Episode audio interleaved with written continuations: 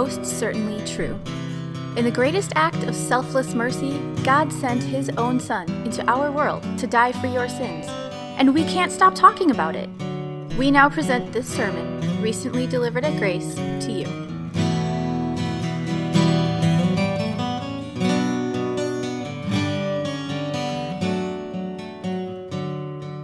Today's gospel is from Luke chapter 5. It serves as the basis for the sermon today.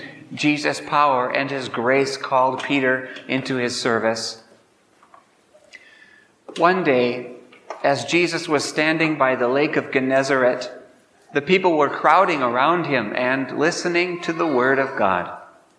He saw at the water's edge two boats left there by the fishermen who were washing their nets. He got into one of the boats, the one belonging to Simon, and asked him to put out a little from shore. Then he sat down and taught the people from the boat. When he had finished speaking, he said to Simon, Put out into deep water and let down the nets for a catch. Simon answered, Master, we've worked hard all night and haven't caught anything, but because you say so, I will let down the nets. When they had done so, they caught such a large number of fish that their nets began to break. So they signaled their partners in the other boat to come and help them. And they came and filled both boats so full that they began to sink. When Simon Peter saw this, he fell at Jesus' knees and said, Go away from me, Lord. I am a sinful man. For he and his companions were astonished at the catch of fish they had taken, and so were James and John, the sons of Zebedee, Simon's partners. And Jesus said to Simon, Don't be afraid. From now on, you will fish for people. So they pulled their boats up on shore, left everything, and followed him. The Gospel of the Lord.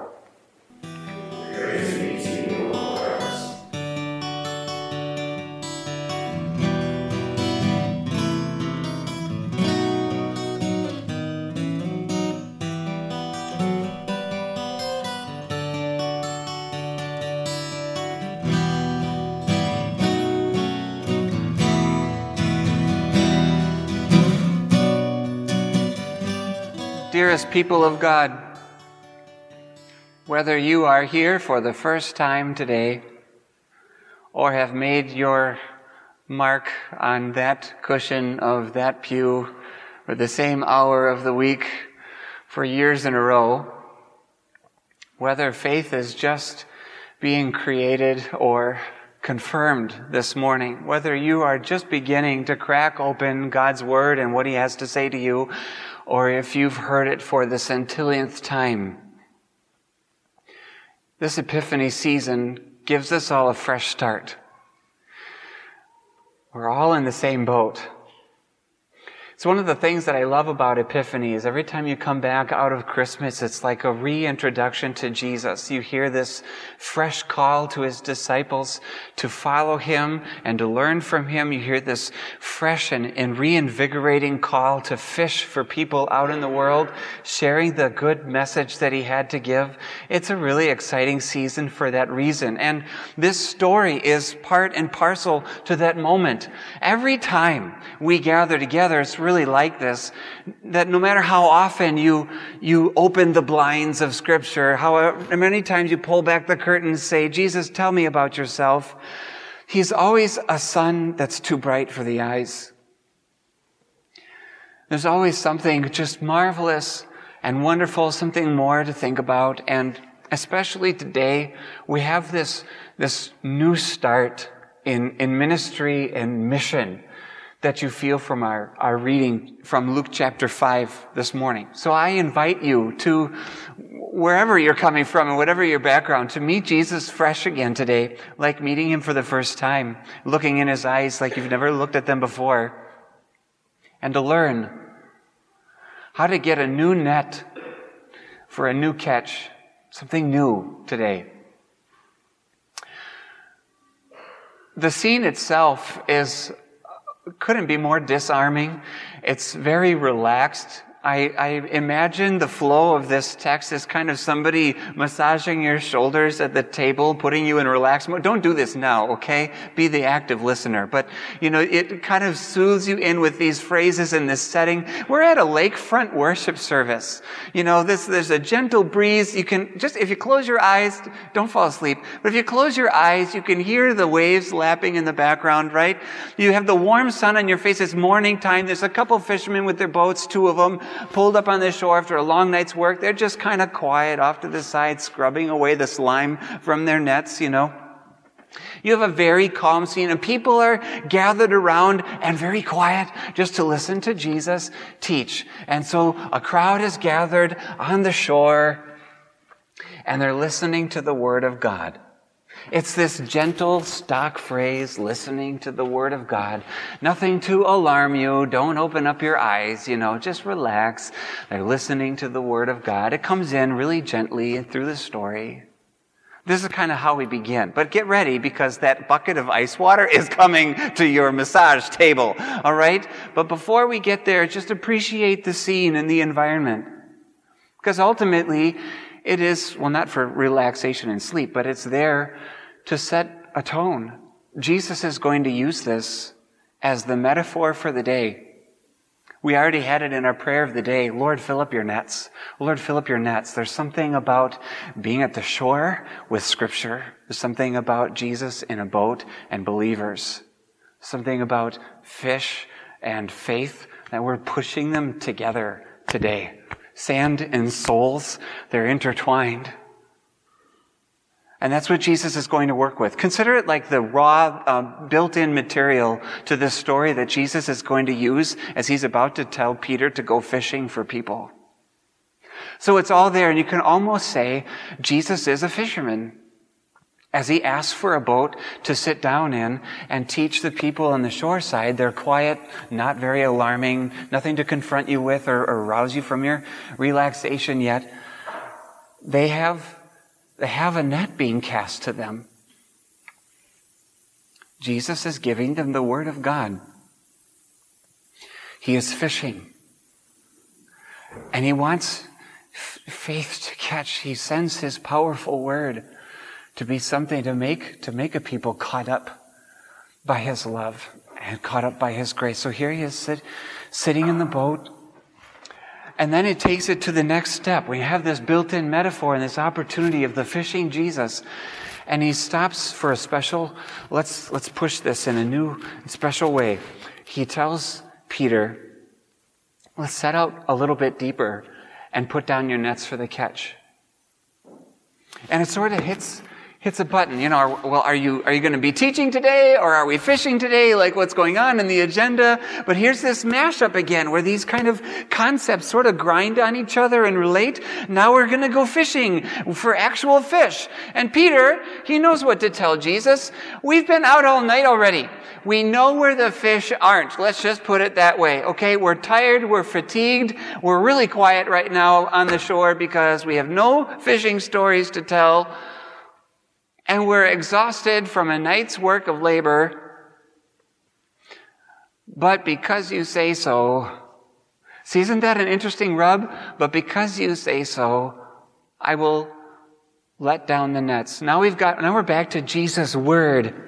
It's not just fishing, but Peter has to sort this through. Where in the pecking order of authoritative statements am I going to put what Jesus says versus my better judgment, my reason, my experience, my whole night's work of labor? But Jesus is pressing that button. Where are you going to put me? I say, just do it because I say, but because you say so, Peter says, I will let down the nets. Your word, Jesus, Everything else could be a lie, but your word would be the truth. And let everything else be false, but your word never is. Your word. But because you say so, maybe he's just, he feels compelled to do it. But either way, the words come out of Peter's mouth and he says, I'll let down the nets and the fishing begins. If you can call it that. It's more like catching, isn't it? This is not fit. This is more insane record setting miracle if we were to term it rightly. And the boats begin to sink as the nets tear, and they fill in both of them up, and they can't count the catch of fish. And here's where that cold bucket of water hits your face. How did it happen? Can you just watch Peter? Maybe we should have had a video play this today. Maybe you should watch one later and see what the actor does. Can you just watch Peter's face as you go from, this is the biggest catch we've ever had. Like I could, I could like not work for the rest of this year. Like show me the money. This is amazing. He doesn't, this like jubilation or excitement. You see him just beaming with joy. And then it changes. And Peter works his way through what? Fish, net, works his way across the boat to where Jesus is. Something's going on inside of him, and he gets down on his knees. Go away from me, Lord. I am a sinful man. Go away from me, Lord. I am a sinful man. That splash of water had hit his face. This isn't just listening to the Word of God, it's listening to God. I've worked hard all night and haven't caught anything. And at your word, the nets are breaking. What else is going through his mind? There's no pretense anymore. There's no faking it in front of people. There's no putting on a show. You know what it's like to be uncovered by God? Do you know what it's like for Him to look backstage? It's easy to put out on stage everything that looks nice, what you want people to see, the acting that you want to take place, the telling of the story. You ever been backstage? It's a mess backstage and everybody's wearing black and bumping into each other. Things are thrown everywhere backstage. This dark place. It's the hidden stuff that you don't have to show. The hidden stuff that's not under the lights. And now Jesus has pulled back the curtain. You're, you're God. Like, who am I if I've been living as this reputable fisherman of Galilee all this time? Like, it's gone now. It's gone now. You put all the fish in the boat. Go away from me, Lord. I'm a sinful man. I, he's putting all this together. That horrible thing that we dread to actually be fully exposed morally to other people to God Himself. I can't escape your presence. You need to leave so I can feel, I don't know, differently. Go away from me, Lord. I'm a sinful man, he says to him. What's going on inside of Peter? He might not realize it, but he's a very good theologian because he recognizes that it's not just hell. What do we say? I deserve, we said this today, I deserve your punishment both now and forever. I deserve your punishment both now and forever. But that punishment isn't just a place, some like fiery place of torture or whatever. That punishment is separation from God.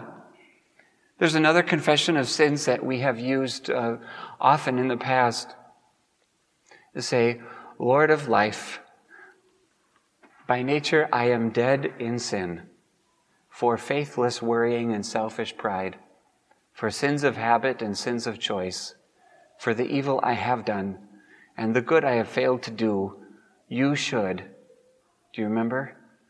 Cast me away from your presence forever. Jesus,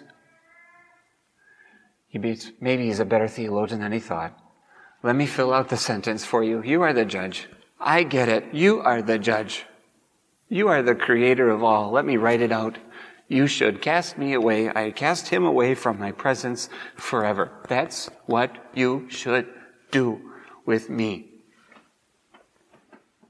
This is where Peter is. I am a sinful man. It's the first sinner use of that word in Luke's gospel. And it often comes up as a label for other people right? The sinners and the tax collectors, where everybody's kind of labeling a select group of people in the world rather than saying all have sinned and fall short of the glory of God. Culture has your, we've got our hierarchy, we've got our places. You know, what, how, what would people say about me? Would they call Pastor Bondow a sinner? I don't get drunk. I was a virgin when I was married and I don't use four letter words except like hope or wife, faith, No, faith, that's five. Life, love. People won't label me a sinner. But here in this boat, with this one, all the devil's games go away. I am a sinner, he said. Think of all the things that the way you tell a story in your mind, the story of your own life, the way you want to excuse behavior and kind of embellish or work on the rosy side of things. Think of the way he is telling the story of his life to himself. People can call me what they want. I can't play that game around you. I can't avoid the label sinner around you. I am a sinner. I am the leper. I am the sick. I am the dying. I am the hellbound. You should cast me away from your presence forever. And as I confess this curse, Jesus shows me the cure. This is where Peter was. This is what he understood. And Jesus opens up a space to him, just as freshly and as newly as he opens up this space to us. His feet didn't move. He didn't say, You're right. I didn't know that about you. I'm out of here. His feet didn't budge. In fact, he comes even closer and he says, Don't be afraid. And what's the context for don't be afraid? It's not the context of a stormy sea and the wind and the waves. It's the context of, I am a sinner. And Jesus responds with, Don't be afraid, Peter. Don't be afraid of being a sinner. Not be bold and courageous and go sin all you want, but don't be afraid of the fact that you are sinful in the sight of God. What? Are you kidding me? Splash that cold water again. Don't be afraid that I am a sinner. This is Jesus' work for us. This is Jesus' word for us. Don't be afraid. He has a ministry of not just pulling fish out of water like rabbits out of a hat, but to show the power of His Word, the power of the Word of the authority, the power of the Word of the one who is the judge of all the living, the power of the one who is giving the ultimate Word from God. He is coming with that authority in that boat, in that moment to Peter and saying, don't be afraid. The same Savior who says, don't be afraid right here is the same Savior who is forsaken by God, who is cast out of God's presence forever on the cross on our behalf. He is the Savior who innocently died for our sake. And He is the Savior who rose again with a word on His lips. Peace be with you. Don't be afraid. Peace be with you. Don't be afraid. There's a different sky under which we live in the presence of God, I am a forgiven man. I am forgiven. These words, forgiveness, the word forgiveness is not just a word. It's never been just a word. It's always been an introduction to Jesus. A getting to know Jesus rightly, freshly today. Meet him again anew in these words, don't be afraid. Jesus spends a ministry proclaiming to you by word and sacrament, don't be afraid. He makes it his effort to cast all fear of sin and death away from you, far from you. Such is his love. This is the purpose of his word and his preaching. So all eternal danger and eternal damnation would be gone, be gone. But me here with you, that's, that's the purpose of Jesus' word. That's at the heart of everything he has to say. Forgiveness, in its definitionary term, has a picture, and the picture is Jesus who laid down his life for us. So, brothers and sisters, is forgiveness a word you use very often? Aside from this building?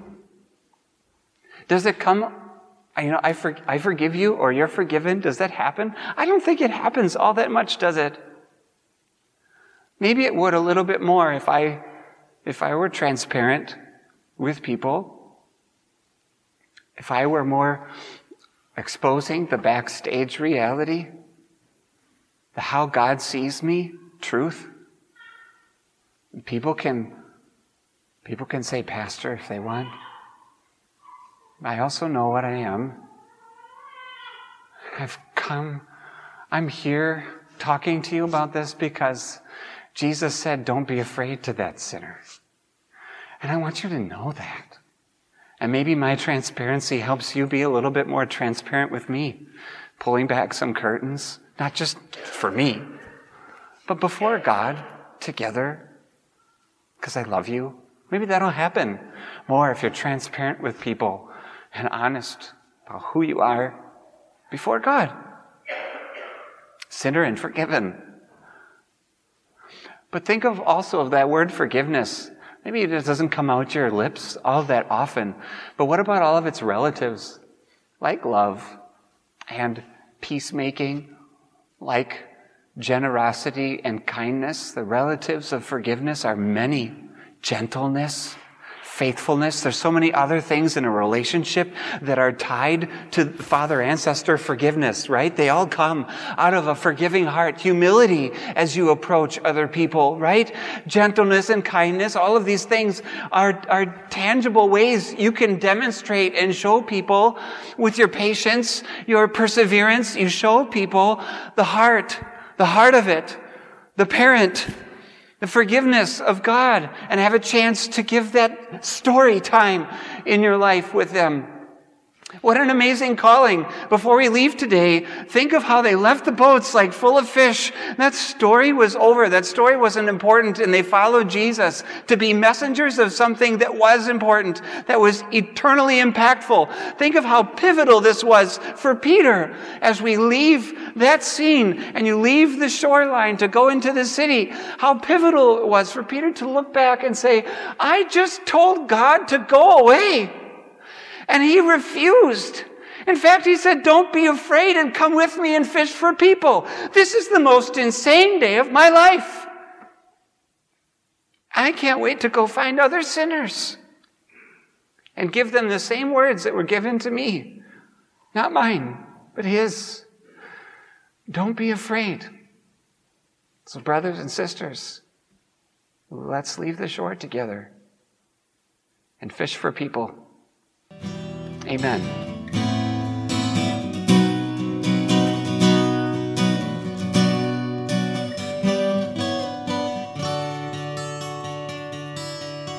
Thanks for listening. To learn more about God's grace or to support this ministry, please visit gracedowntown.org today. This grace is for you.